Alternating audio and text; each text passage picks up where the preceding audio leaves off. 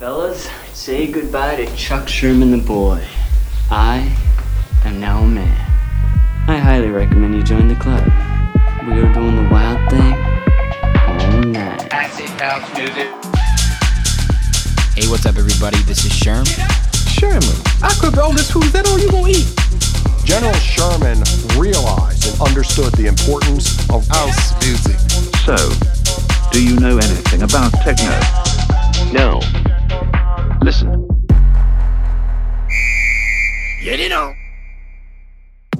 Yo, yo, what's up, everybody? Welcome back to another brand new episode of Sherm in the Booth.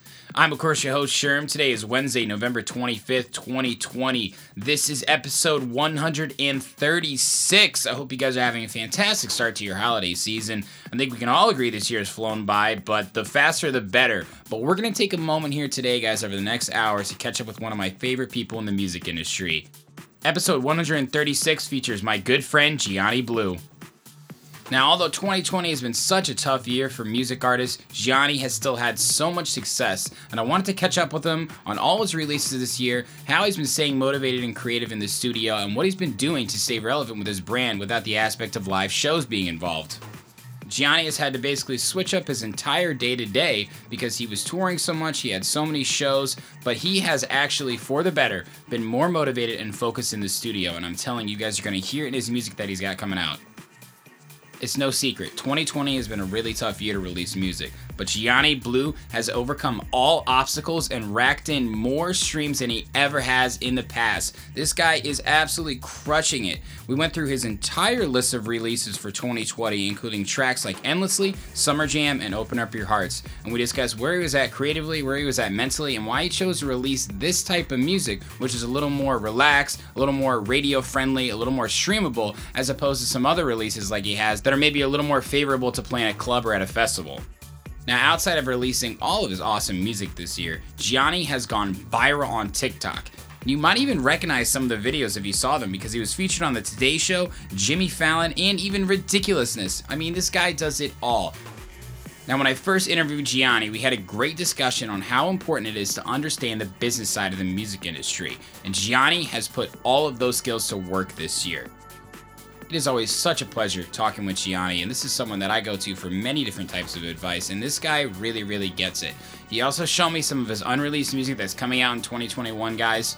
Everybody better get ready because I know Gianni Blue is going to take over the world. So, without further ado, guys, let's get into it right now. This is episode 136 with Gianni Blue. Ladies and gentlemen, welcome to another episode of Sherm in the Booth. We're here, my man Gianni Blue. What's up? What's up? What's up, baby? How you doing? I'm good, man. You know, it's actually been almost exactly a year since we had you on the show. to the date. I think we did it like November fifteenth, twenty nineteen, around Literally. there. Yeah. feel like I've known you for a lot longer, though. Yeah, I think so too. It's funny when you meet someone, you have someone on the show, or when you meet someone in the industry, you can tell if they're about it, right? If they really care. I got that vibe from you immediately, bro. Bro, I appreciate it, bro. You know, like I told you when I was here, Yeah. music's my life, music's my passion, music's Yep. my business. Yep. 365 days, wake up, sleep, go to bed thinking about music, writing notes down what I'm gonna do the next day, what I'm gonna do in the studio, That's right. and it repeats. Dude, and cheers to you real quick, too. Salud. You know, this guy drinking brought tonight. wine. It's a special, special interview. This guy brings over Cabernet Sauvignon. Special interview. Mm-hmm. And that is good wine.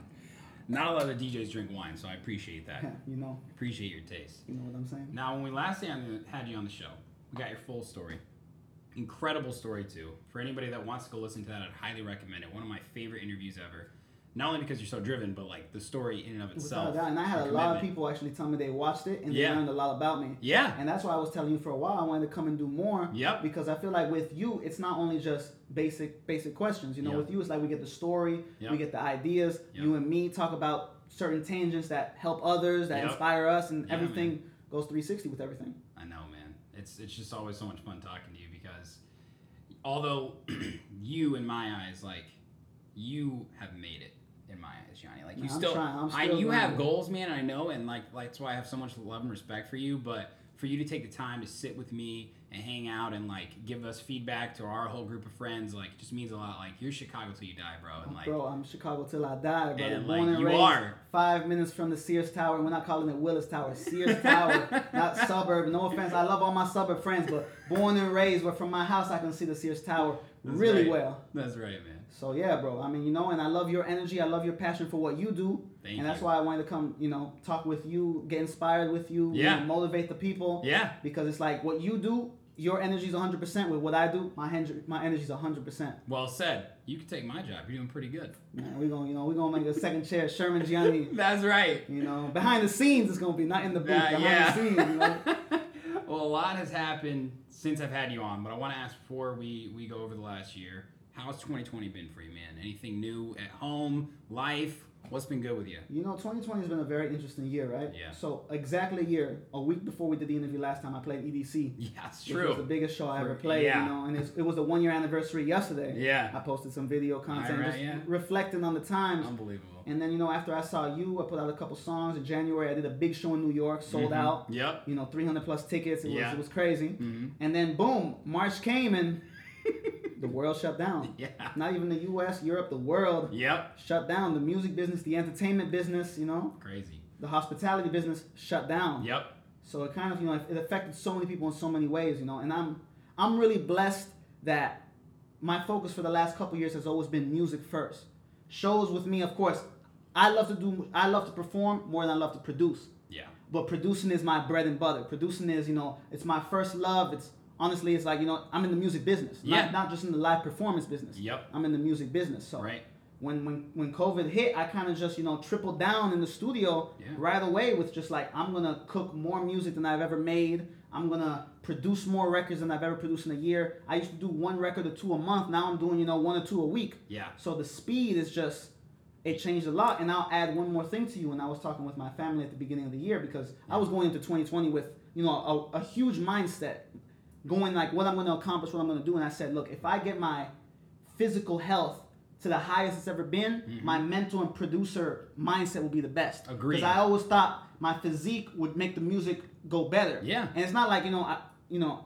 I wasn't good looking. I think you know I'm, I'm decent good looking, but I thought just that next level where it's like five days a week I'm working out. Look good, feel good. Uh, exactly. If, if your if your body's good, your mind's good. That's right. So I, I I started this basically this rotation where every day I would work out in the morning for an hour, and every day I would go in the studio for three four hours. Mm-hmm. Okay. Right when March started, I said this was my goal. And you asked what changed at home. I said I picked up jump roping. So I played you? yeah I played soccer for 15 years. Yeah. I did a bunch of sports. I was always in the gym, but this jump rope kind of changed my whole mindset with working out. Yeah. It got me disciplined. It got me. It, it, it took me where I needed to go. Mm-hmm. You know, and I would almost use it as meditation when I'm doing 20 minutes a day. I would just be thinking Mm-hmm. and let my mind just, you know, cultivate ideas and just basically, I, I look at jump rope as like coffee. it opens my brain and my mind for the day. Yeah. And the days I don't do it, like on Sunday, it's like I feel a little sluggish. Shit. But when Monday comes, first thing I do, 8 in the morning, 8.30, boom, go hit 20 minutes. Jump, bro. Yeah. Can we get some content of that? I want Bro, I've been posting a lot of stories, but I'm gonna start posting some real feed posts. I want Gianni's I- workout plan. Bro, I, man, my mom thinks I'm like an Olympian jump rope. Now you should see, bro. It's, it's crazy. I'm like, bro. I, when I tell you passion, like when, when I do something, I get addicted to it. Yeah, yeah, Whether yeah. it's music or performing or Yeah. eating good or you Mhm. know, I picked up jump rope. I became addicted. I learned all the tricks. I learned, you know, Yeah. I even have different weighted rope. I have a quarter pound, half pound, one pound. So the circuit becomes much harder, and it becomes Yeah. you're working not only your calves and your cardio, your chest, your arms. Is it like this? Is it like the the land version of swimming almost? Like it's. You could say that because You know what I mean? You're kind of doing the same motion. Wow, that was a great analogy. Actually, came to mind. you're you're doing the same exact motion subconsciously yeah. hundreds of thousands of times in one second. Yes, exactly. And you're really working every muscle, whether you know it or not. No, that's, you couldn't have said it better. Wow. Yeah. I'm gonna quote you on that. Quote you when I start doing my, my jump rope lessons I feel you though, bro. Like these these for my OnlyFans. jump rope private workouts. that is subscription based only. That's subscription based only. You want to learn know, the tricks and the trade. That's good content. That's good content. I feel the same though, man. You know, the beginning of the year it was it was really disheartening. Obviously, like I had some big shows too, and I was feeling really good about 2020, and all of a sudden everything comes to a screeching halt. Everything got canceled. I don't even want to talk about it to bring negative energy, but I had Yeah, four or five of my biggest shows I would have ever played. Yeah. Kind of on the calendar, and they all got canceled. But you know, Canceled. But hey, you know what? The good thing is, it got canceled for everybody. without a doubt, and it's about the people who adapt, Yep. not the people Adapt who or die, man. get hurt and slow down. Yep. And you know, I wanted to make this point. I was texting you about this. Is like Yeah. I feel that COVID, Corona, whatever this time period of 2020, it's really just widening the gap Yeah. between the people who are winners, the people who are mediocre, the people who are intermediate. Everything's gonna split up. Everything's gonna open up. Yep. So in three, six months from now, when you know there's a vaccine and entertainment and you know everything comes back, Right. The people who worked hard this year pushing content, pushing music, pushing whatever their business is, is gonna be 20, 30, 40 percent ahead of everybody else who kind of slowed down or wasn't inspired or yeah. you know. Yeah. Yeah. It's it's definitely such like a, a fickle conversation, right? Because I was gonna say it's it was easy to feel sorry for yourself in the beginning, right? Like nobody could do anything, couldn't go to shows, didn't feel creative. Without a doubt, and all you know, all, all, everybody in our business, you know, we all, you know, live performance is a huge revenue stream for all of us. Over half. So without a doubt, when that gets affected, we all feel some type of way. Right. But it's how you adapt. And I've been listening to so many, you know, entrepreneurs talk about how now's been the time to create alternative revenue streams. Yes. Use the internet to its capability. Yep. You know, and I, like I said, for me, I tripled down on music. Yeah. Tripled down on releases, tripled down on streaming, tripled Yeah. down on content, Yeah. and just kept the ball rolling. Yeah, man. I mean, I, I've it's been such a pleasure watching you continue to push yourself forward this year in so many different ways. I mean, seeing how it's only been a year. You know, I, I interview a lot of people that have been on the show two, three years ago, and we bring them on again, and we talk about what's transpired. Usually, it's been two, three years though. In a year, you have done what I would say most people would do in three to four years. I mean, let's talk about TikTok, bro. Let's just let's start about that real quick because At DJ Gianni Blue. this guy 35 million views on TikTok. unfucking believable. And you know what? It's not. It's it's funny, dude. It's like actually good. It's none of this like bullshit dancing. Mm-mm, no, no, no, I did it my own way. I mean, you were featured on. Uh, Good Morning America, Uh-huh. Jimmy Fallon, most Uh-huh. recently Ridiculousness. I thought that was Childhood favorite show, by the way. Bro, that was crazy. I thought that was literally was one of crazy. the coolest things ever.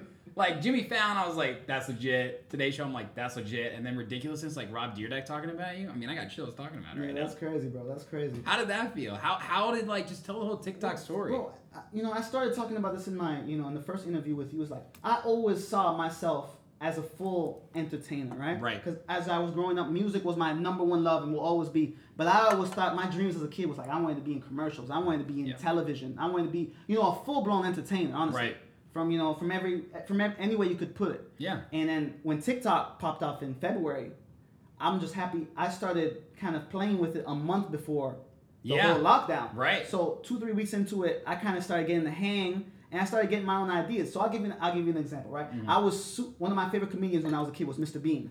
Nice. You know who Mr. Bean yeah, is? of course. Mr. Bean does a lot of comedy without words. Right. So with just expression, Damn, it is kind of like Mr. Bean. just full on expression. Yeah. You know, physique, everything. Yeah. So I was like, you know, and I have a lot with my with my vocals also. But Yeah. I was like, yo, I want to just let me try a couple ideas. And my first one was the, the like almost the, people's favorite was the, the the toilet paper one. Dude.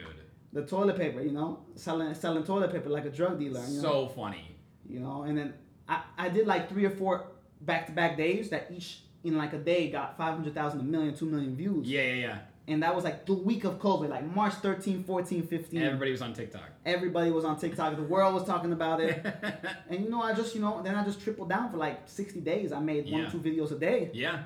And then, you know, And it is what it is. You know, it reached television, it reached Chrissy Teigen, it reached Yeah. Weezer, it reached, I mean, so many, so many people I can't even remember off the top of my head right now, but it just opened my eyes too with the power of the internet. Yeah. Mm-hmm. And I tried to bring all those people from TikTok to my music Yeah, and you and did. to my Instagram and to my other social media platforms, and it worked. I mean, dude, you picked up at least 25, 30,000 followers on your Instagram since since you came on the yeah, show around last. that, you know, and like on TikTok, I have 160 something thousand, and it's not, it's not easy to convert them. But the point was, Yeah, some converted. yeah, You totally. know? Yeah, absolutely. Was it going outside your comfort zone initially to create that sort of content, or was it always within you? To be honest, it really wasn't outside my comfort zone. I'm not Yeah. gonna say it was when it really wasn't at all. Right, right, Because right. I always like to joke around. I always. People are self-conscious about that type of stuff. but of you stuff. know, at the end of the day, you know, we're entertainers. So Yeah. it's like I'm good in front of the camera. Right. I just was, you know, I would more so, and the ideas would be real spontaneous. Like, Yeah, yeah, yeah. You know, I, I had a note on my iPhone where like I would just have TikTok ideas, and I would write the first couple weeks of COVID a bunch of ideas, and I would just check them off. yeah. You know, and then yeah, you know, I kind of slowed down after June, July because I went like, like I said, tripled down in the studio. Like I wouldn't waste time doing other things. Right. But you know, every now and then I kind of drop one every couple weeks just to you know, feed the streets. You know, feed Yeah. the feed the internet. you know, but you know, like I said, music's the first love. But I just wanted to do something to gain, create content first of Yeah. all, because everybody was at a lack of content. You couldn't go do shows, you couldn't take pictures, you couldn't go to too many people, masks on. Yep. Blah blah blah. So I was like, all right, let me just make all this content from home, Yep. And you know, Yeah. that's really what You the took- main focus was. You took advantage of the situation. You know, I didn't need no videographer, I didn't need no photographer. Yeah. Even though I've paid so many of them Yeah. to create content over the years, I did this all with you know, Yeah. me, myself, and I. Debatably, your most my family. successful piece of content was you making these TikTok videos, and I think that was the greatest part about it was the authenticity behind it. So relatable. It's just you. You know, there's not some fancy camera or some fancy editing effects. It's just like you messing around and being the funny friend that everybody wished they were with. and this goes back to you know content in general, right? Yeah. If you look at any entertainer's content feed, right? You look at their high end pictures, high end video content, it'll Yeah. get you know 20, 30 percent engagement. Right. When they post a selfie, Yeah. or when it's a video just themselves, Yeah. ninety percent engagement, eighty percent engagement. It's true. Because people read through the or feed through the bullshit, you know. Yeah. They just the most genuine is what gets the most love always. Always. And you'll spend 300 400 dollars on a video or photo shoot, it'll get very limited engagement. But Because people don't care. you do something with your phone, just like this, and you spill on yourself or whatever, Yeah. Yep. quadruple engagement. because it's not so far fetched, right? And it's it's you either have to be like I've realized that too. You have to be at the highest level of quality, or even just the most average Joe level that just seems tangible to them. Because people are fascinated with people like Kim Kardashian, right? Because their life is something they'll never experience. So living through them vicariously is an Without a experience. But also seeing people like you making these TikTok videos is like. Damn, that's hilarious! Like, yeah, I can't get toilet paper either at the grocery store, right? Like, Without maybe doubt. I'd buy it from a drug and dealer. also, it's, it's mixing the the high end content yeah, that you know builds value to your brand and makes you look professional yeah, with the selfie content. yeah. It's both of them, and like you mentioned, Kim Kardashian, they also have a good amount of content that they take themselves, Yeah. and that's they feed both. Mhm. They have their photographers, videographers, team, Yep. and then they have their selfies in the mirror that get ten times more engagement than It's true. all the other pictures. I took a the page. other videos. I took a page out of your playbook because you had talked about that.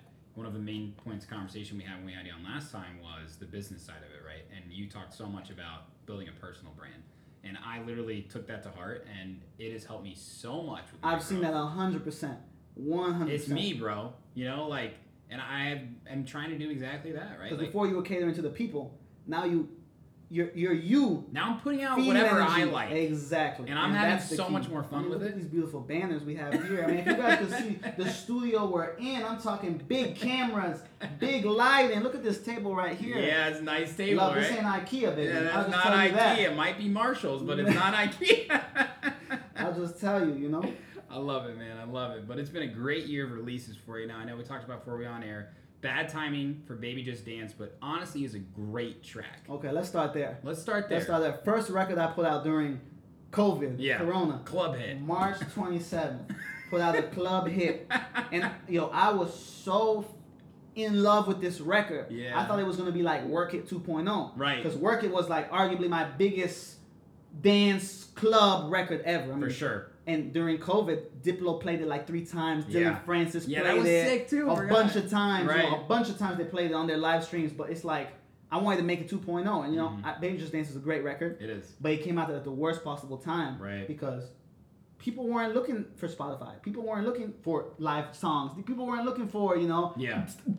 they weren't looking for that. They were looking for, Yeah. Really, they weren't looking for nothing right away. Yeah. And, you know, that song was slated for like two months to come out. So, you know, Yeah. it came out. I don't regret anything, but, you know, it was just bad timing. Yeah. You know what? At least you did get good support during that time, though. I mean, I think it's a great track, and who knows? It could come back. What about that one track that uh, got you tour in Asia, right? Like that was Without a eight doubt. months after the fact. It was like a year after, yeah. No, you never know. You never know. You never know, brother. I mean, people still play. You know, I actually got a lot of DJ support. Funny enough. Yeah. But for radio shows Yeah. in Europe. Yeah. But, you know, you never know, brother. You know, when nowadays with music, it's like I think I told you this in the last interview, and I truly feel like this. It's like Yeah. a couple years ago when I was really, you know, just in my head too much. I was like every every song is my baby. Yeah. You know what I'm saying? And I would get too in love with certain songs. I put too much budgets behind certain songs Mhm. because I was just, you know, attached. Now I look at every every song as like a foster child. You know, I don't mean that in a bad way. It's just I you know, understand, I yeah. have love for them, Right. but they all gotta come out. They all gotta grow. They Right. all gotta do things. You know, it's you know, it's it's more so like if it's gonna be, it's gonna be. You know, these records are just, you know, Yeah. they're all cultivated and they go. I love And. I still love them all. Right. But I had to get a different mindset because I, you know, I'll give you an example. You know, and Yeah. you know, because everybody always talks about victories. I'll give you a a, a, non-victory. Yeah. Right. I had so much love for Magic City, Mhm. which was like my biggest international featured record. I had Patoranking, Yeah. one of the biggest Nigerian dancehall artists in the world. Yeah. Serani, Jamaican legend. Yep. My boy from Haiti, Jael. D. Lyles doing background vocals. Yeah. And like I put like my biggest budget I've ever put for a record. Yeah. Big music video in Miami, Yeah. yachts. Yeah, yeah, everything. yeah, I've seen it, And you yeah. know that record wasn't as successful as you know the follow-up record that came out a couple weeks later, somebody like you, which had Yeah. no budget. Yeah. But it just flew. Yeah. You know what I'm saying? Yeah. So that taught me a lesson like, okay, you know, put budgets behind them, but sometimes you have to feed the street. And when the energy comes back to you, and that's what labels do nowadays, right? Mm-hmm. Yeah. So a lot of artists they don't put out a single; they'll put out the album for streaming. Yep. Whichever one gets the most streams first week, that's the single. Yeah. Now we're putting the budget behind it. Huh. So I had to kind of change my mindset, Yeah, yeah, which yeah. is like, okay, right away, I'm not gonna go crazy with marketing, Right. which I always do. I always put a little budget no matter what, and I Yeah. tell everybody that Yeah. you can't. If you, all your money was spent recording the record, and you have zero dollars when the record comes out, it doesn't make sense. Yep. Because that's when the dollars start, honestly. Yep, yep. That's when the influencer partnerships start. That's when radio budgets start. That's when Instagram, Facebook ads start. Yep. That's way more money. Mm-hmm. But Very good point. Very good point. You have to think about the whole entire story of a song because there is a beginning, middle, and sometimes never an end. Without doubt. If you can continue to pu- push it. And to way. end that tangent, I'll say, love all your music, Yeah. but you'll never know which one is the big song or the hit. And I've heard every artist say this. That's true. The one you love the most won't be the hit. Yeah. The one you didn't give two shits about is the hit. That's so true. And that's just what it is. that is one of the only consistent things about music for artists. I swear to God. They always say that, and it's just true. It's the just one true. that took people a decide. couple hours to record is the smash. The one you spent six months Yeah. researching, financing, signing deals, doing all this stuff. Yeah. That's the life, yo. That's real talk, people. Write that shit down. Giving you real, real game. Real game. Wins and losses. It's not just wins. It's not just wins, and you got to learn from your failures. So you followed up with one of my favorite Gianni Blue tracks, "Attention." You like that one? Such a vibe, Chiller moombahton vibes. Where was the inspiration? Did you have this ready to go? Did you know that you had to make a shift at this point after so I, maybe just days? I had that one been done Yeah. for a while. So I recorded that one in December in Haiti, actually. Nice. So I had a friend of mine. He's a great singer. His name is Jael. Mhm. He sings on Magic City as well. He's the one who sings on Attention. Yeah. And we recorded that in like just one night. You know, spur of the moment, late night, two, three in the morning in Haiti in the mountains. Yeah. Phone connection not working Let's for real, because you know third world country. You know, and we just you know I was in that mood because I had just recorded Magic City. Somebody like you, I was into this dance hall. Yeah. You could say moombahton, mid tempo. It's kind, yeah, exactly. It's got that little bit. Yep.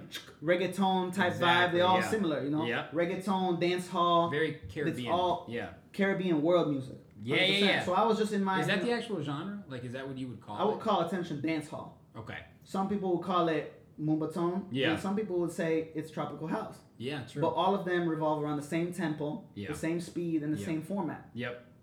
That makes sense. So yeah, but yeah, that was a record. You know, we did it real quick. I mean, recorded just the vocals one day, and I flew back to Chicago, and then I, you know, I finished it probably in February, March, around before COVID hit, Mm-hmm. and it was just one of those that I was just holding on Yeah. because after I put out Baby Just Dance, I'm like, let me take a minute to see where this is gonna go, Right.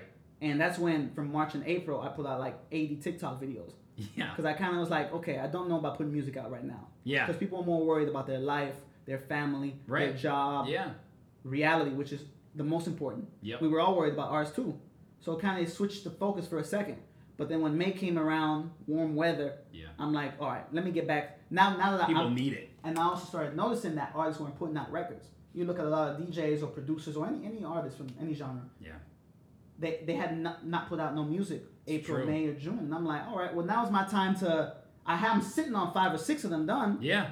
Let's just feed the streets. Let's go. Flood the market. Full blast. Yeah. Content, marketing, promo, boom. Yeah. And I put out attention. Mm-hmm. It, did, it, did, it did pretty good this summer. You know, like Yeah. about a million. Yeah. You know, people loved it, and then I did that, and then that was the start. I did dropped it right on my birthday, Mhm. and I said, okay, this summer I'm gonna, because I, had tripled down already mentally March, April, May in the studio. Mhm. So I'm like, now it's time to just Yep. put more music out at a faster pace than I've ever done before. Yeah. To kind of play the market while there's high engagement but low supply. It's a chance for you to really test the waters too. Hundred percent. Because this is an, an, an unknown market for streamable music. And we'll talk about that in a little bit, how you've really been able to tiptoe on this line of streamable yet playable.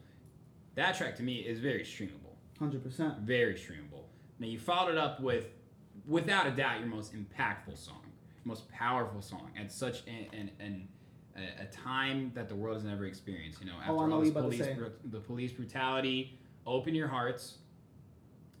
I mean, I never saw it coming, honestly. Like, I know you're a great person. I know you support, like I said, you're Chicago till you die. So obviously, like, you're a man of the people. But this collaboration with D. Lyles was really something special, man. Tell the people where the idea came from, the collaboration, everything. No, without a about it. doubt. And you know, and that's to show you that you know sometimes you have to put music out just for the world and the people. Yeah, You know, the song wasn't a huge success, but the message and the importance I feel like is more important than any song I put out all year. yeah, And you know, it was around that time, you know, end of May, early June with the police brutality. yeah, And I was in the studio with him one day, and we were both kind of just sad, seeing you know what was going on, and Yeah, kind man. of like you know we're both super inspired by like Bob Marley and reggae in general. yeah. So we're like, let's take a different approach completely, and kind of do something not outside our comfort zone because honestly, to me, there's no outside my comfort zone. Yeah, musically. yeah. Or for him, we both are just sponges.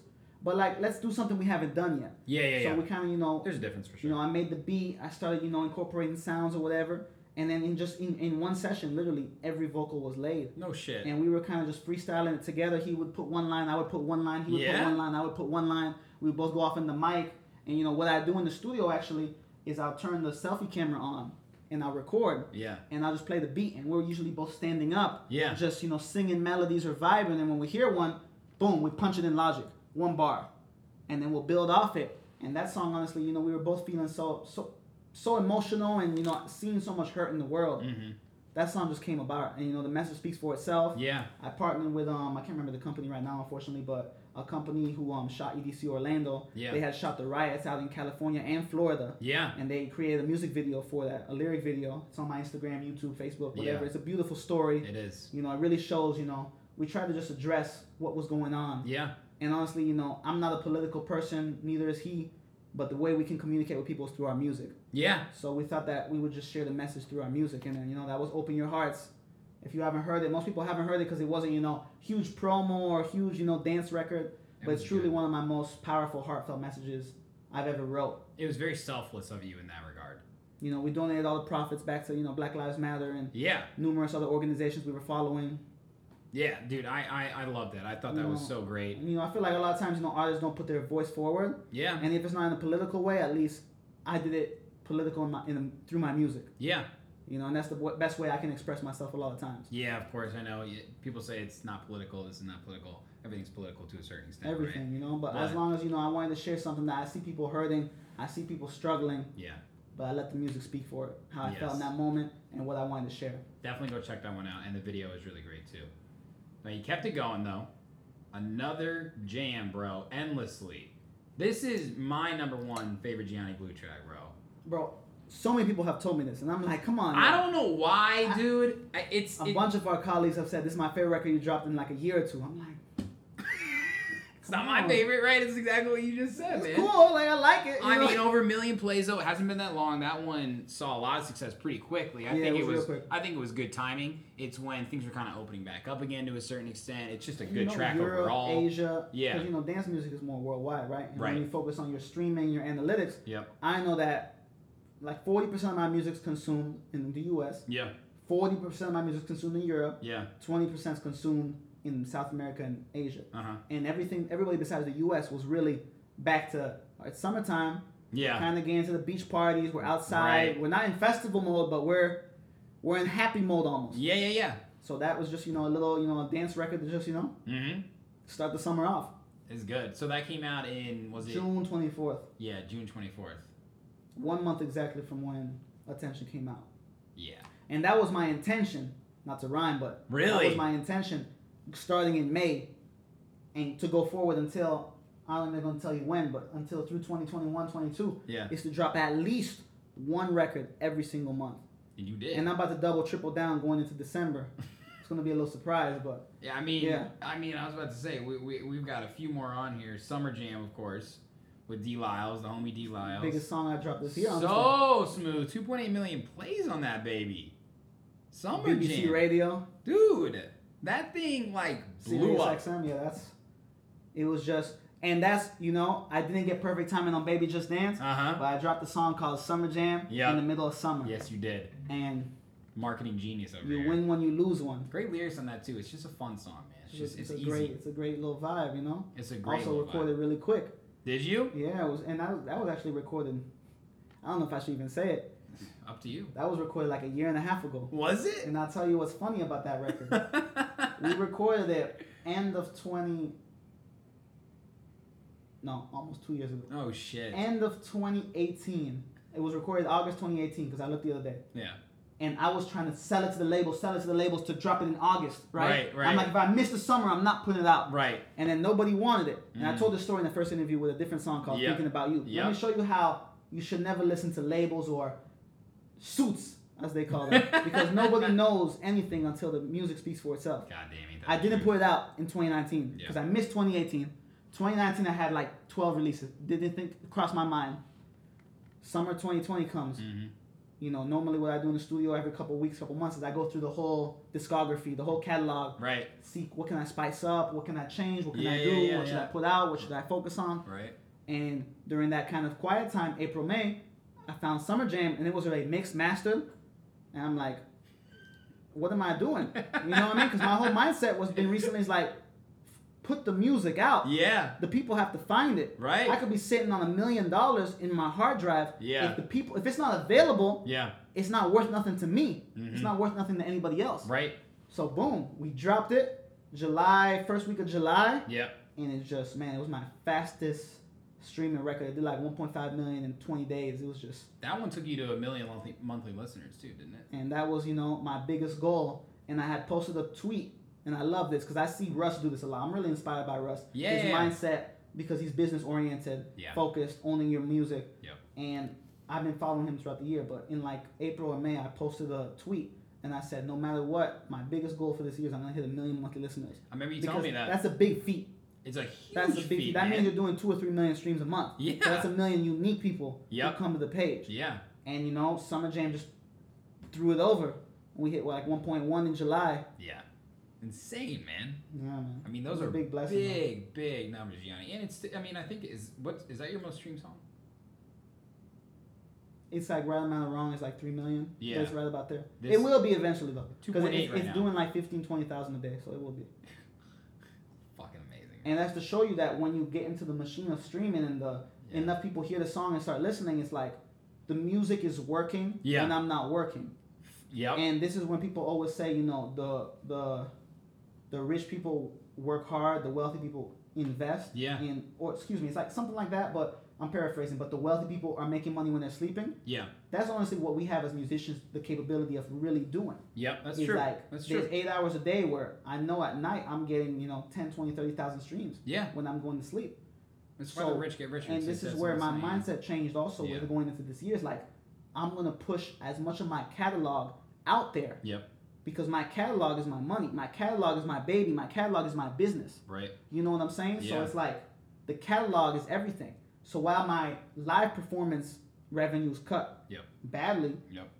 my bread and butter that fed me before live performance is eager to be fed. Right. So I'm just feeding the, the machine. Mhm. It's like every song is a new investment. Right. You don't know which one is gonna go. Right. But once you feed it enough, every song averagely does pretty good. Right. And when Yeah. when a new person finds you, if they like it, what's the first thing they're gonna do? Go through your discography. Go through your discography, and everything starts streaming. And on yours too, which is really special, is I had just put on one of your songs. I think it was actually a few weeks ago, and it, you know, Spotify does such a great job of kind of keeping you in that lane, right? And they know. And like three, four Gianni Blue tracks or come up, and then I'm I'm into like this whole other zone, and I'm like, God damn, this is the Gianni the radio Blue. function, know. Yeah, it's insane. So you just keep bringing people back. I love You that. keep bringing people back, Keep bringing. and that's a people big thing. If you want to give a little Spotify tip or something to people. Yeah. is that there's a functionality in the analytics of Spotify called radio, Mm-hmm. and that's what you're talking about. Yep. Let's say you play a song by Gianni Blue, Yep. Summer Jam. Yep. The next song could be a Chami record, Yeah. or the next song could be a Sean Frank record or a Right. Zoo record. Right. Because what the radio function really does is it listens to how your listening habit is, Mhm. and it plays something in a similar genre, similar tempo, similar style. Right. So when a song has good, it's called save ratio. Mm-hmm. Save to listener, S to L. That means that over 10 or 20% of the people, every time they listen to it, save it. Hard. to- That yeah. song gets really pushed up in the radio algorithm. Oh. So if they Oh. listen to then a Sherm song, Yeah. they might find a Gianni Blue record right after that. Right. If that record is doing really well in that analytic format. Oh. And a lot of people don't know about that. So one of the key things you want to do is have a lot of people pre-save your song Right. before it comes out. People don't understand the value of that. But if you have 500 or 1,000 people pre-save it, right off the jump, the algorithm sees a ding, ding, ding, ding, ding, a spike, Right. and all of a sudden it gets fed to everybody. Mm, that is such good advice because I've seen that push a lot recently from some of my artist friends. Please hit pre-save. Please hit pre-save. And So it's only there for that reason, you know. Mm. Pre-save doesn't do nothing really, you know. Everybody saves the record, but what it does is it feeds the algorithm that a lot of people already saved it first day within two hours, three hours, boom. That anything from there is just like it's a chart, you know. It's all it's all metrics. has But if you start like that, Yeah. it can only go up. has Spotify become a form of social media. Man, Spotify became the world, honestly, musically, especially for dance, EDM, Latin music. Yeah. I wouldn't say hip hop. Hip hop is still kind of ran by Apple Music, Yeah. 50-50 Apple Music, Spotify. Yeah. But for the genres I just said, Spotify's the world. It's not just something to upload your music to. No, man, Spotify is, you know, Spotify buys me clothes. Spotify buys me equipment. yeah. Spotify takes me on trips. Yeah. It does. I love Spotify. love, Love you, Spotify. love Spotify. And funny enough, you know, funny enough, you go to Yeah. your um, what's it called? You know, where you see the time that you use apps. Right. Spotify is right there. Shit. You know, Yeah, and you know, Spotify actually for podcasters has made a lot of moves, and I want to I want to really like commend them because Apple, shit, it is shit. Like Spotify gives you so many different options. They give you ways to actually collaborate. They give you newsletters like Spotify for artists and Spotify for podcasters. Oh, without a doubt. They, I mean, when they bought Joe Rogan, I knew they were making moves. bro, without that, because you know they were just they had to buy one of the biggest monopolies Yeah. to get people on the platform. That's how you do it. That's how you do anything. They're gonna get videos involved That's too. why. Why do you think Amazon just bought Borat 2? Well, a the movie theaters aren't open, Right. but it's also a play Mhm. to get a lot of people focused on your platform right, Right. away. You know what I mean? Yeah, it's Yeah, true. no, Joe Rogan podcast. I mean, you know, I listen to it all the time. Honestly, Yeah. I know you do too. I do. But that was a big, big move. yeah, it It's a big move. I know. It also it also uh, it, it did something really special for podcasting, which is kind of like It showed it how big the business is, how important it is, how much people are listening to audio Yep. over not only consuming video. And I love that Spotify too for his and a couple others. The, the video's there, so you're watching the video. So if you know if you have your phone open, you can watch the video. It's But if you're driving, you can just listen to it. I know it, they, they really figured it out. And I, and I'll enjoy tell you one thing I think Spotify will do. This is my prediction. Yeah, You know, because just how I'm looking at the platform versus Apple and YouTube. I think Spotify is going to make a big, big move in the next 12 months into video. Oh, they yeah. Into video. Like, you know, they just need like kind of like one Orange is the New Black, one Narcos. Just oh, one. like a television show. I think every kind of video content, but I think they just need one of those to really take Spotify to the next level. Ah shit. Because it's one of the most, like, I saw the analytics the other day. They have like over 300 million users a month. that's insane. That's insane. insane. It's like it Active. fights next to Netflix. It's not Instagram fake users like no, it's yeah. active users. Right, right. So the only component they're missing is video content. It's true. So I think they're gonna make a big investment, a big dive into it in the next 12 months. Yeah. Let's see next time we do an interview if they did it. But I, I think Joe Rogan was the first start because he's one of the first podcasts to have it. his video really be on there, and Yeah. you can turn the phone and watch it widescreen and everything. Yeah, it's true. It is very unique to that. I know they're trying to do a podcast. I'm very excited about that actually for Sherm in the Booth because it feels really hard, and, and I'd love to ask your opinion on this. it feels hard, but it's it's advantageous to have your content on all forms of social Without a doubt, everywhere. You want your content everywhere. everywhere but also Everywhere. it can be hard because you want to push people to one where like if i'm doing a podcast right and like i want people to watch the video i believe my biggest audience is on youtube right? Been working on that for a few years now and it's just like spotify. It's a game you have to play to figure it out. It's a form of social media. But initially my audience was on soundcloud. Initially my audience was on apple podcasts right? And that's the best and worst thing about what we're dealing with. Exactly, the man. audience and the you know the, the the fans keep moving. So that's why you're fighting not only your the platform you're best at, you're fighting every platform at the same time that you're creating your content. You know what I'm saying? When Yeah. I started, my my audience was on SoundCloud. right Like we talked before off air. It's Yeah. like I had all my streams on SoundCloud, but guess what? it didn't monetize. yep I got a lot of fans off it, which is valuable, but it didn't monetize directly. yep Then Spotify came. Spotify becomes the big picture. But they still say YouTube is the number one platform for music and video. By still. far. Because in the world, and I see it hand in hand every time I travel. I go to Mexico, I go to the Caribbean. When I was in Asia, Yep. when you see somebody, your kid or anybody, pull up a song, Yep. they pull it up on YouTube. yep So it it's always free because it's free and it's just it's just like that. So it's true you no have to yeah keep you.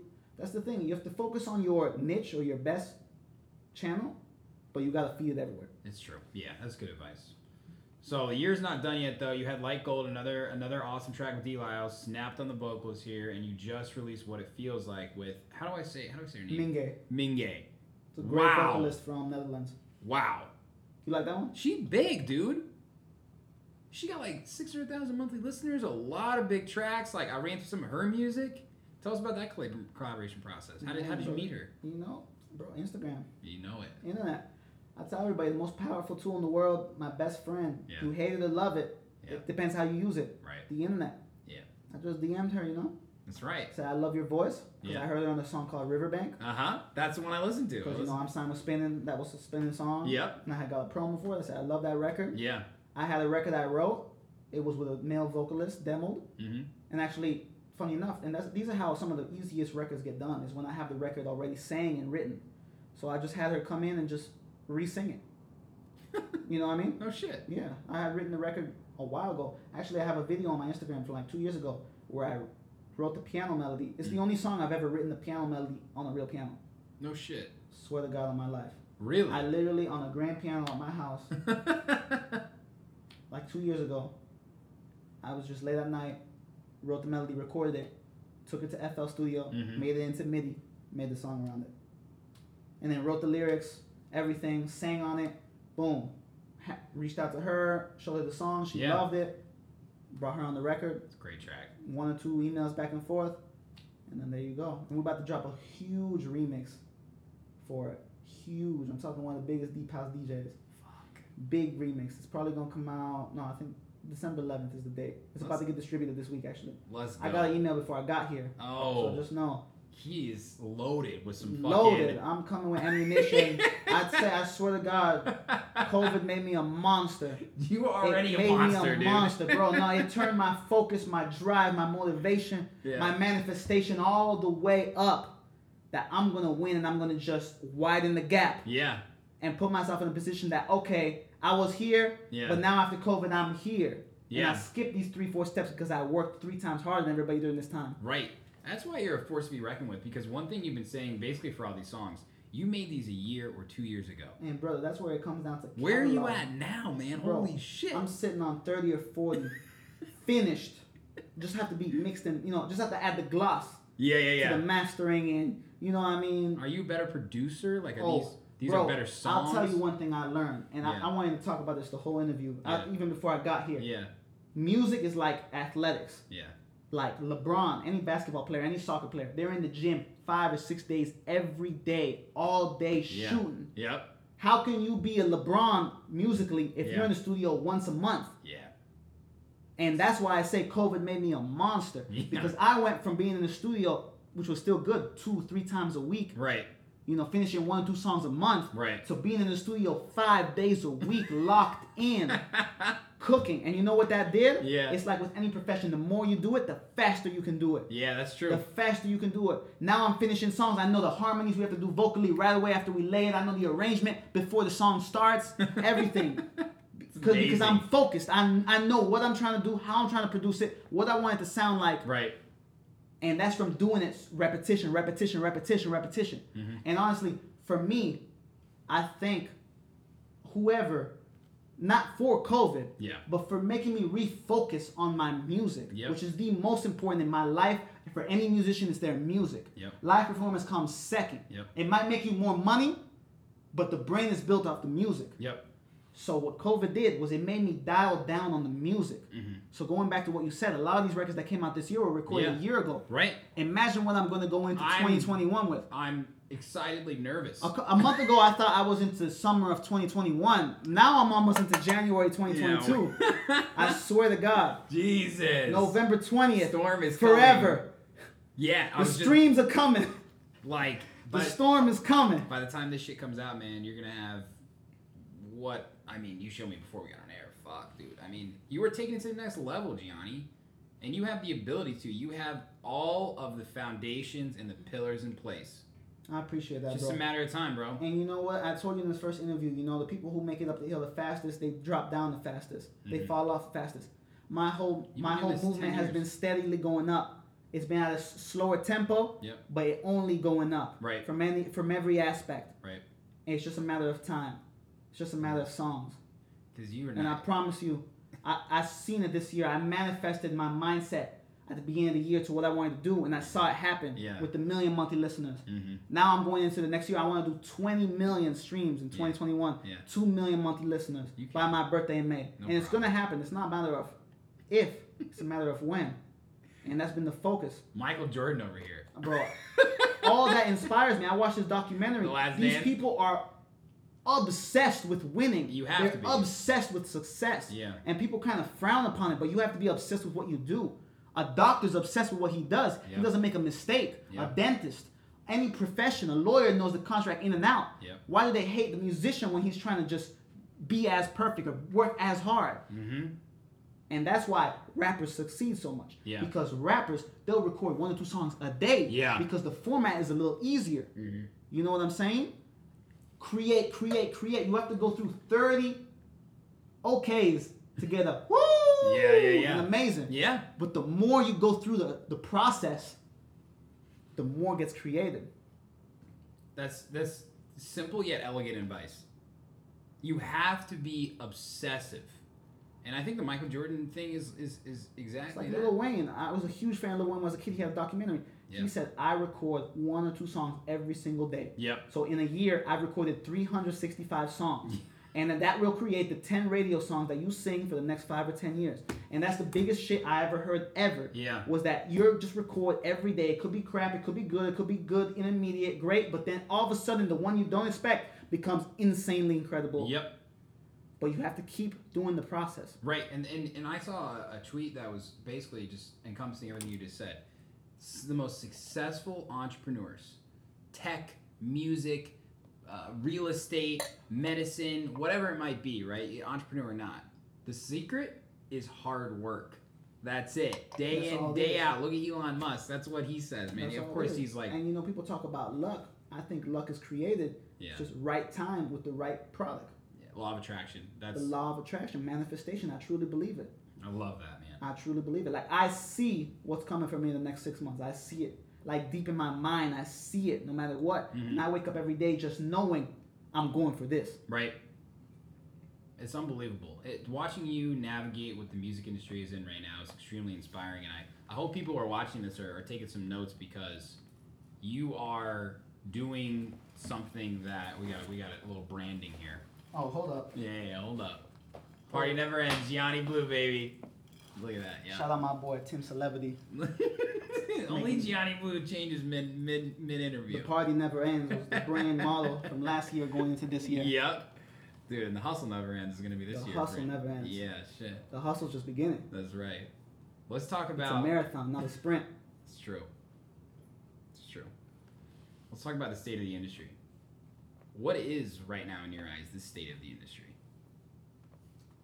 I look at the music industry right now and I kind of pivoted with certain records I was going to put out Mhm. to cater to the state of the industry. Right. Right now, people are streaming music. Yep. People are in their car, Yep. at their house, with their family, Yeah. with a few friends, Yeah. probably a lot of friends, but a Yeah. few friends, listening to music. Yeah. And I knew that, I saw that in March, April, and I kind of, I had a lot of records like Baby Just Dance Mhm. going into 2020 that I've put on the sideline Right. because I know right now people don't want the club, the high, high, high energy turn up music. Yeah.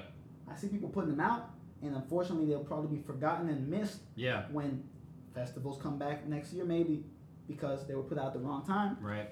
But I kind of just pivoted, and I even pivoted because you know me. Anybody who knows Gianni Blues music knows I make a lot of high energy and Yeah. I make a lot of deep house, future house, Yeah. dance pop, as I like to classify it. Right. Right. Right. Dance pop meaning it's you know it's good for the club, it's great for the radio. Right. You know what I'm saying? I think That's that's, that the line. key.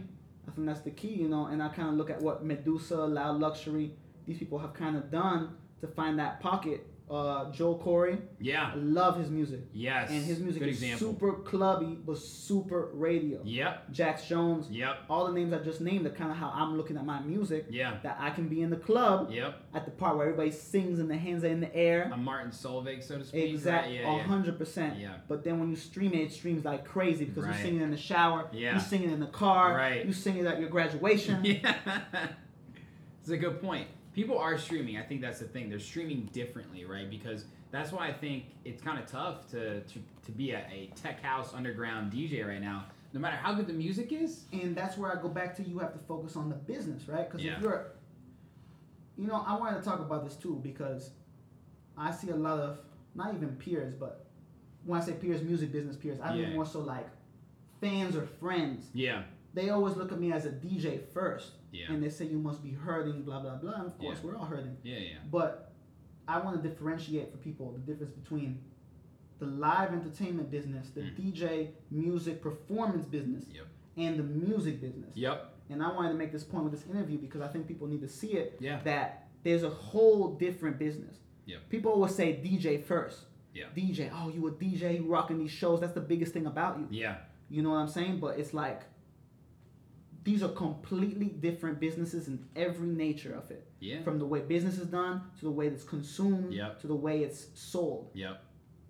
You know? It's true. So I've been in the music business since I was, I would call it since feeling it, since since you know 2015 Mhm. when my first record did a million streams and I saw what a record could do. Right. I called that the start of my music business. Yep. Even though I have been putting records out since 2007, 2008. Yeah. Yeah. Yeah. You know what I'm saying? Yeah. But the music business, dealing with contracts, dealing with companies, Yep. dealing with suits, That's not live entertainment. dealing with people who want to take your masters, your publishing, Yeah. dealing with people who, you know, you have to pay for records to get on the radio. People don't even know that. People think that Rihanna wakes up in the morning and her record is going to radio. Well, yeah, because she's Rihanna, it's going. Yeah, but they does. have radio promoters who they pay 40, 50, 100, 200,000 to shop that record to every radio station in America. And they fly around the states just shopping that record. People have no idea about music. crazy. And that's the differentiator that I wanted to point out. Yeah. Because people see the shows and they think the shows is everything. But the music is a whole nother monster. Yeah.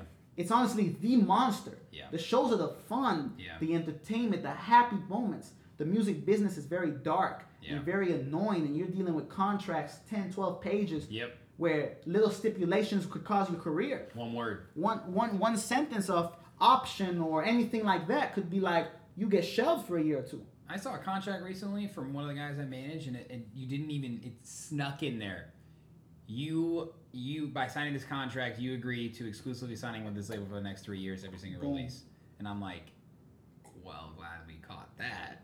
But And then the artist who's so desperate to get seen signs it without letting, if they don't have a manager or a lawyer, yep, they sign it because I'm about to be on X, Y, or Z. they don't give a shit. They're like contract, boom. and then the song flops, and now they want to put another song out. They say, nah, Yep. until we approve the next one, you can't put it out. Why why are there so many people in the music industry like that, Gianni? Why do the suits run it? Is that the way the world works? Like, do you see that changing? That's a good question. I, I and it's a question I think it's about. changing more so in the last two, three years. It's changing. People are valuing ownership or Yeah. more open deals or Well, with the pr- power of the internet, you don't need labels. Like, without a doubt. And also, you know, one thing that's beautiful about dance music, dance music has always been kind of primarily single based business. right? So if I'm signing a song to you, Yeah, you have this song for Yeah. a period of six to eight weeks exclusivity before I put something else out. Right, right, or you right. might have my song as an option. Right. But that's the worst case it could be. Right. Most of the time. Yeah. Of course, a lot of dance artists, when they get to a certain caliber, you want to sign big, big deals because Right. you know you're playing a different game. Chainsmokers, Yeah. Martin Garrix, you're playing a different game at that Yeah, point. You yeah, know, every radio, every song's a radio hit. Yeah. But you know, for the most part, at least dance music's a little more, I would say a little more fair. Mm-hmm. You know, whereas like, you know, you look at a, a rapper, a pop star, anybody like that, they're signing a 360 deal. Yeah. They're getting their music, they're getting their publishing, they're getting their shows, their merch. Yeah. And if they don't believe in you six to 12 months from now, they just put you kind of on the shelf. Yep. And until you come out with a hit, you kind of stay on the shelf. I was gonna say there are so many people that have those one hit wonders, right? The reason there's one hit wonders is because they're held to such a high standard. You've had so many tracks with so much success. Do you think that next level for you is like, you know, getting into that Chainsmokers, getting into that Martin Garrix, like where you know you have to be at a certain level? You already are, but what does that do to your creativity process, knowing that shit, every track I put out has to be perfect? And what I'll tell you is this, right? Because I was in music business school at Columbia. Yeah. And I had a teacher in a class talk about a lecture one day. And he said 90% of you five years from now won't be working in the music business. Maybe 10% of you will be. Yeah. Maybe. Because there comes a point in your career that from what you're truly passionate about to what will make income, Yeah. there's a split. Yep. And you have to learn to love both. Yeah. And you have to learn to find the balance. Most Mm. people can't find the balance in art because people are so passionate with whatever direction they see the artistic wise. Yep. And we all are. But there's a little shift.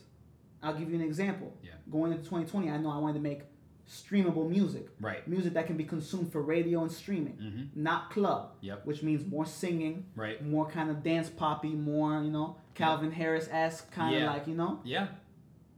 And I didn't feel like I lost creativity, but that was because I've always made it. Mhm. The people who don't have that, that only were one track minded the whole career, I can't really help you there. Right. But I've always been looking at music as, you know, music is an art palette. Every day I want to make a different piece of art. Yeah. Not that every day I'm going to make the same type of art, Yeah. you know? So true. I think that's why you see a lot of people that start strong. It's like I always talk about this waiting in a line, right? And I think I mentioned it to you as well. We're all waiting in a line for the world's best roller coaster, which is Main Stage Ultra, right? Without a doubt. And we see so many people standing in line. We're like, this has got to be a great ride. And then you stand in line and you're with your friends, and then one of your friends is like, yeah, I don't want to wait in this line anymore. I'm going to go to a cheaper ride or a, a ride with a less line, right?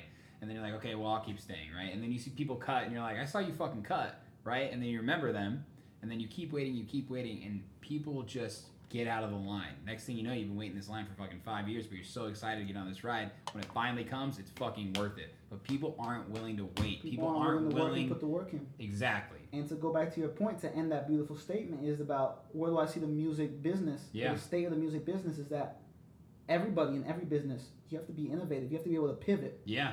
You have to. If you want to do this So for true. the next five, ten years, or even shit, the next year, Yeah. you have to be able to pivot Yep. to.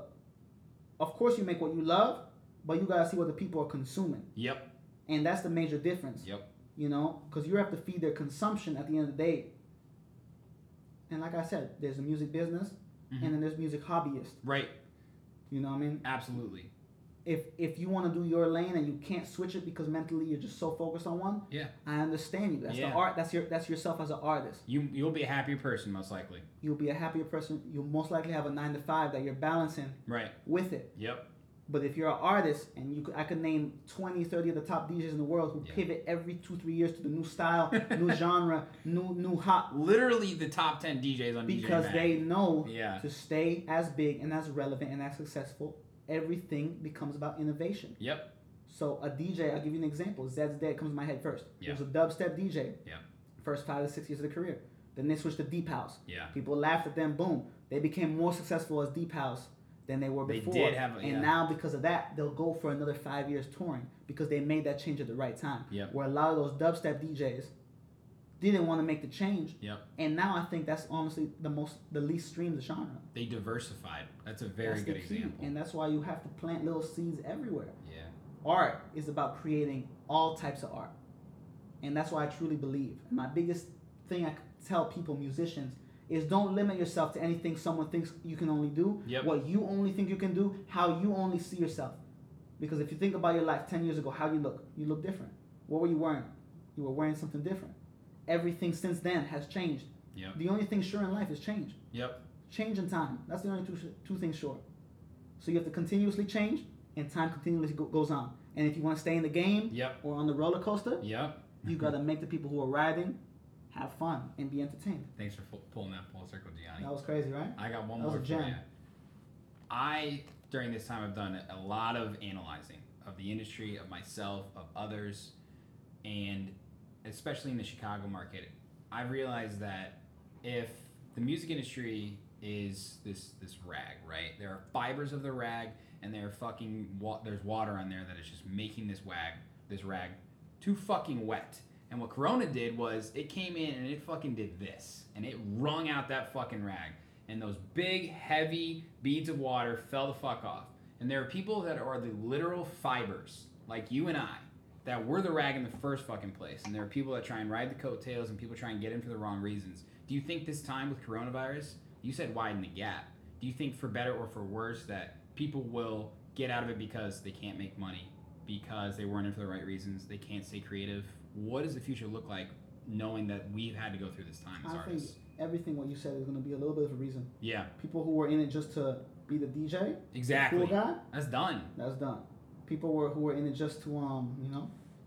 I mean, for everything you said, honestly, I agree with you. Yeah, yeah. all those reasons. Yeah, And this year, where this has kind of been in every industry, this has been a shock. yeah, Are you really passionate? Are you really in love? Are you really doing this for the next foreseeable future? yeah, That you haven't just been getting lucky, or you haven't been just getting, you've been riding this kind of wave. yeah, This has opened everybody's eyes. Yep. Are you here? This is Plan A, B, or C. yep, And I think the people who is Plan A for, like I keep saying about the widening the gap line, yeah. six to twelve months from now, you'll see who had Plan A the whole time and who it was B or C for. I mean, I like you inspire me so much because you keep shit, putting shit out. Bro, I haven't stopped this. I've done an interview every single fucking week. you. You I'm, you know, putting all this new content out, You got to. and it's obvious to me now that people see that this has always been Plan A, Plan A. right? I really love that. Yeah, And I've seen how you even switched your intro, everything. You double down on the content. You double down on the professionalism. I have you doubled double down. down. on selling yourself. You double down to like, yeah, I'm this dude. I'm hot. Maybe you didn't know this, but now because you're at home on your mama's couch, you're gonna know this. This has always been planned. A. Thanks, Gianni. You're the man. I'm telling It's you. It's true. I have doubled down, man, and it's only made me love it more because I feel like I've really invested in myself. You got to. And I, I told you this last interview, and this is what artists hate to hear. Yeah. You gotta invest in yourself. Mm-hmm. When that check comes in, you either buy shoes or you buy software. You either Yep. buy shoes or you buy computer stuff. You either Yep. buy shoes or you buy promo. Yep. All that will depict the character you are, and if it's Plan A, B, or C. Do you want to look the part, Yeah. or do you want to be the part? Yeah. Now, on that note, do you think it might make the industry more competitive competitive in the sense where now that only the true will remain will all be competing for the same spots because we know in this industry a lot of is this old friendships, clout, whether it's deserved or not. Do you think that there will be more opportunities for people that are trying to make it in because that the rag will be dried out? You could say there's gonna be a lot, or you could say there's gonna be less. Right. Because when things open up, Be it's gonna different. be very selective at first. Who You gotta plays what? you gotta sell tickets. Who's part of what? It's not like It's real yeah. income generating at Yes. first. It's like I went bankrupt last year. That's what I'm saying. I gotta Yes. bring a, a success to start this off. Not everybody's gonna get a chance. I need a headliner, and I need a great support act that's been recognized, and I need an opener that's recognized. And then you could too. also see it that wow, well, you know, their B, C, or D options Yeah. all kind of quit or all got hurt, yeah, and now you were the E offer or the E option, and then now you're the B option. but you've been working in the off season. It could go both ways, and I think it will go both ways. Yeah, For certain companies and festivals and lineups, the first priority will be financial. facts. But for the people for opportunities, the people who kind of slowed down and you weren't in your face Mhm. this whole year, because a year is a long time. Yeah. You could think of how many people haven't seen those relationships that matter and they cater to the create gigs and opportunities Without the live shows, without, the, bar live shows, and yeah, now yeah. I'm not in your face. But someone like Sherm or Gianni Blue has been feeding you content every day, every week that you're almost annoyed seeing them. But the first person you're gonna think of you know who they are. the person you've been seeing. Yeah, So it goes both ways. I'm humbled to be to be in the same sentence as you right there, man. but Bro, come on. I love what you do, brother. I appreciate it, man. But it's what it is, though. It's what it is. You feed the people. They might not look at every interview, but I'll tell you what, they might see every post. it's true. You know, they might not click the sound, but they'll know that, oh, I know you just dropped a song. Yeah, Oh, I know you just dropped a video. That's right. I'm in your face. I'm I know. feeding the machine. yeah, it's true. And when you do it enough, it becomes subconscious. Like, you know, every day on Tuesday, you're doing an interview. Yeah. Well, I know every day, Tuesday, Wednesday, Thursday are my days to do studio. Yeah. And I record. And I record vocals, I record beats, I record guitars, I record whatever I have to do. Yeah. Those are my days. I'm in the gym Tuesday, Wednesday, Thursday. Yeah. And the other days I might be listening back and do edits by myself. Mm-hmm. But I know those are my days. Yeah, I'm holding myself accountable too. You know, I uh, I got a fucking whiteboard. I put the post-it notes in I there. I got tasks, man. Yeah, dude. Like, I want to actually set tangible goals. That's always my thing, right? Like, I set these long-term goals that are, you know, great, and how do I work towards them? But it feels so good to set short-term goals. Something that's like create a Spotify trailer, you know, a podcast trailer. Let's set up interviews two months in advance. Like, let's not wait to the last minute for shit. And it- Without a doubt. and it feels so how much better. win. Exactly, exactly. What would be your advice to artists that are listening right now that are maybe intimidated to try and get into the music industry? I'll tell you, you know, brutally honestly, if you really love it, you're gonna put in the work. Yeah. And if it's a passion or if it's a hobby, it'll be different. Yeah. But if you brutally love it and you see yourself, like you know, him and I see ourselves doing what we do, you see it that when you have white hairs on your beard or in your hair for my women, you see it the long way. Yeah. You know what I mean? Like we're looking at our tangible goals for let's say the next week, the next month, the next year. Yeah. But we also see it where we want to be five to ten years from now. Right. Different ways we created different outlets. Right. You know, different businesses were created from that. And you have to just always be looking at it like that, you know? Like anybody, like any profession, you know? Yeah. People, you could be a restaurateur. Well, in five years, I want to have three restaurants. Yeah. Or you could be the mom and pop that only run the one for all those years, Right. and that's fine. But different players are meant to play different positions. Yep. It all comes down to who you are and who mm-hmm. you want to become. Yeah. Longevity. That's what It's I'm hearing right there. longevity, and you have to keep feeding the machine. Just when it becomes repetition, yes, it's work, but it's work that now you love to do. Yeah. And you, you know, okay, damn. Like today, I was exhausted when I woke up, but I knew today's Tuesday. I'm recording for six hours It's time today. to get up. I recorded, I recorded a beautiful song today. And a lot of days I've realized that if I had just stayed in bed or canceled because I was tired or felt sick, Yeah.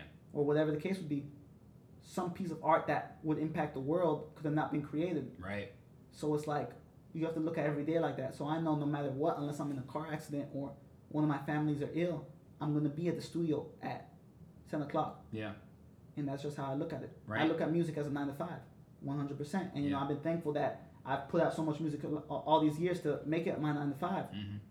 But you know I'm barely holding on like everybody else. Yeah. But I know that I have to treat it like that. You're ready though. I have to know that I'm gonna be there nine to five every day. Yeah. and things will be created that will create my brand, build my brand, and make me win. Because Mhm. even though I don't come out with a hit every day, I'm putting out so much music that one of them will be a hit, Yeah. and you just have to keep doing that cycle. That's good advice. And that's great 2020 for you in That a is. nutshell. Work is. hard, be focused, love what you do. Yep. Find your passion, or if you found your passion, now you know, and you keep building. Simple. Love it. Well, what do you got coming up? Because I know you got a lot in the works. What can you tell us? Yeah, now we're done with the deep conversation. Now I'm gonna tell you the big game. we can keep going on deep November conversation all day. 20th. November 20th, I'm dropping a record called Forever. yeah. It's so good. I'm just gonna leave you at that. It's so good. December 4th, 11th, and 25th, I got records dropping. Christmas Day? The last Friday of the year. It's a big day to get Spotify playlists. People don't know that, but I'm giving you a gem. Oh yeah, people don't drop that day. Ah, you see, Gianni comes through with the gems Yeah, too. man. You see, I feed and you know I give and take.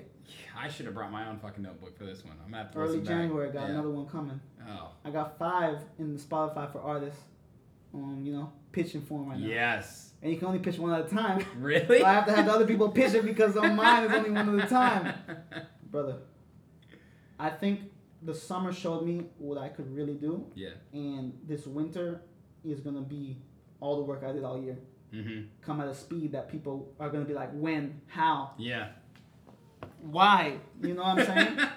and just because I look at my year, Yeah. and normally, you know, I travel more, I do more shows. you know, I'm more so outside, Yeah. and that always takes you away from work Yeah. to a certain extent. Right. But this year has just left me work, and because of that, I, I see this meme all the time. It's like work hard six months, you put yourself two or three years ahead, Mhm. something like that. Yeah. I truly believe that was this whole year for me. I feel like I just worked for the next two, three years, just with all I've created. It's amazing. So, and that's just the biggest inspiration, knowing that what I've done, and I don't want to stop. Yep. Because going back to working, it goes back to every day it's becoming easier and easier. Yeah. Just because I'm doing it and doing it and doing it and doing it, it's like a, you know whatever whatever profession you are. But Yeah. I know how I want what to sound, what I want to do, how I want to say it, Yep. how I want it to be finalized, and how I want it to be put out. Yep. And the brain's at level 100 because you're feeding your brain. Yeah. When your brain is doing something so often, right? Yeah. Think about it as goofy as it sounds, right? You drive every day a car. Right. You go on a trip for a month. You come back the first day you drive the car, you feel weird Yeah. Because you haven't been in that position. Yeah. It's the same with creating music or anything. Or being a doctor. You have to go into surgery, you took two weeks off. The first surgery is going to be a little iffy. Yeah. Even though you know you're going to do good, Right. but your your muscle memory Mm-hmm. is not there like it was when you're doing Yes. it every day. And that's what this year has showed me is that creating this muscle memory of momentum has just it has showed me what I could become. Mm-hmm. Where you're capable. And I just want to keep feeding it. And I almost don't want to do shows right now, Yeah. even though I've been doing some, just because I'm so much I'm in love with this energy that I've been, you know, that I've found Yeah. from working. Yeah. It's like I've never worked at the level I've been working. Yeah. and it's just like going into 2021 you know i pray for good things i hope good things i know good things are coming Me too, man. you know for you for me for the world hopefully but work hard focus on your goals and your dreams can be accomplished I gotta say, Gianni, you know, there's always an energy to you, but today there's something special, man. And I want to just acknowledge again for all the hard work that you put in, man. Like you make this shit tangible, and I said that to to Win and Woo, who I know you maybe uh, might have something in the works, but stay tuned did you like that reveal? Can I say that? stay tuned You, you, you guys are like not so far away. You know what I'm like? Not so far removed, right? Like you're here with me right now, but you're fucking worldwide, bro. And like that shit is so inspiring. i appreciate you bro And like just seeing that you can take the steps to do and put in hard work, and it will happen. And I just want people to know that. 100% brother and the earlier you find it out Yeah, is the earlier you succeed it's true. and now I've, I've learned a lot from that. For in quick one minute tangent, Yeah. I've seen the friends of mine who didn't go to college, Mm-hmm. who at 18 they were pursuing music, Yeah. but it's, by the time they were 22, Yeah. they were professional as hell Yeah. because they gave it all. yeah. And a lot of people tell you, you know, you have to have second plan. Cool. Right. That, that all depends for the person Right. and how driven and focused you are. Right. Because I truly believe anybody could see, succeed at anything Yeah. if you just put the time and effort. in. Anything's possible. Anything. Anything. It's just a matter of how much you want it. Right. But yeah, brother, good things in the works. This has been such a pleasure, bro. Sherm in the Booth, My man. Gianni Blue, Gianni. a lot, a lot of new music dropping in the next 60 to 90 days. Yep. Forever. Just remember that name. That's the first record to start it off. And I got a lot, a lot of music.